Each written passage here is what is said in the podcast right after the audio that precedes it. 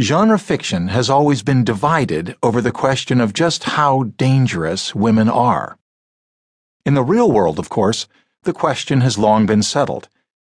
Even if the Amazons are mythological, and almost certainly wouldn't have cut their right breasts off to make it easier to draw a bow if they weren't, their legend was inspired by memory of the ferocious warrior women of the Scythians, who were very much not mythological. Gladiatrix, women gladiators, fought other women, and sometimes men, to the death in the arenas of ancient Rome. There were female pirates like Anne Bonny and Mary Read, and even female samurai. Women served as frontline combat troops, feared for their ferocity, in the Russian army during World War II, and serve so in Israel today. Until 2013, women in the U.S. forces were technically restricted to non combat roles, but many brave women gave their lives in Iraq and Afghanistan anyway, since bullets and landmines have never cared whether you're a non combatant or not.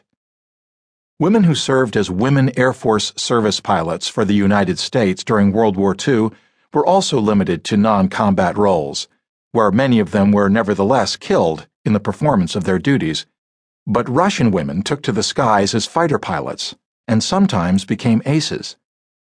A Russian female sniper during World War II was credited with more than 50 kills.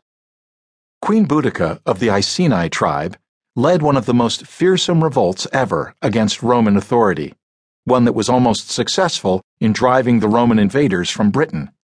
And a young French peasant girl inspired and led the troops against the enemy so successfully that she became famous forever afterwards as Joan of Arc. On the dark side, there have been female highwaymen like Mary Frith and Lady Catherine Ferrers and Pearl Hart, the last person to ever rob a stagecoach, notorious poisoners like Agrippina and Catherine de' Medici, modern female outlaws like Ma Barker and Bonnie Parker, even female serial killers like Aileen Wuornos. Elizabeth Bathory was said to have bathed in the blood of virgins, and even though that has been called into question, there is no doubt that she tortured and killed dozens, perhaps hundreds, of children during her life. Queen Mary I of England had hundreds of Protestants burnt at the stake. Queen Elizabeth of England later responded by executing large numbers of Catholics.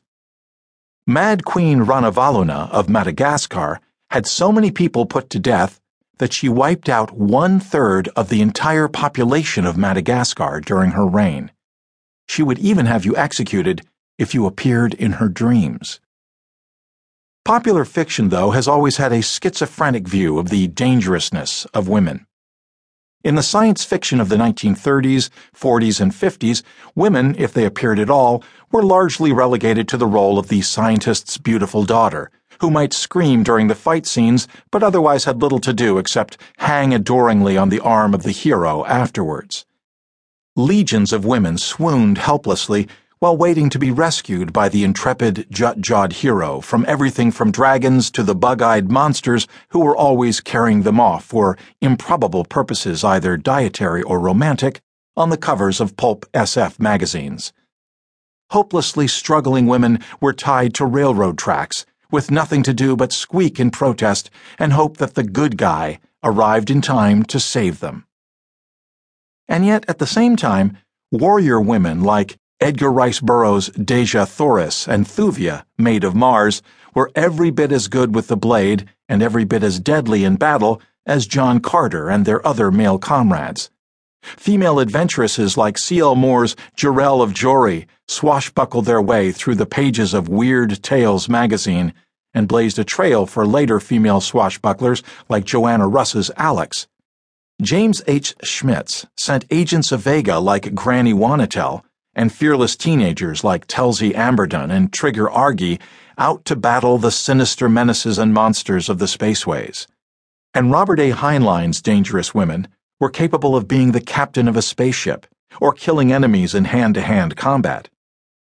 Arthur Conan Doyle's sly, shady Irene Adler was one of the only people ever to outwit his Sherlock Holmes, and probably one of the inspirations for the legions of tricky, dangerous, seductive, and treacherous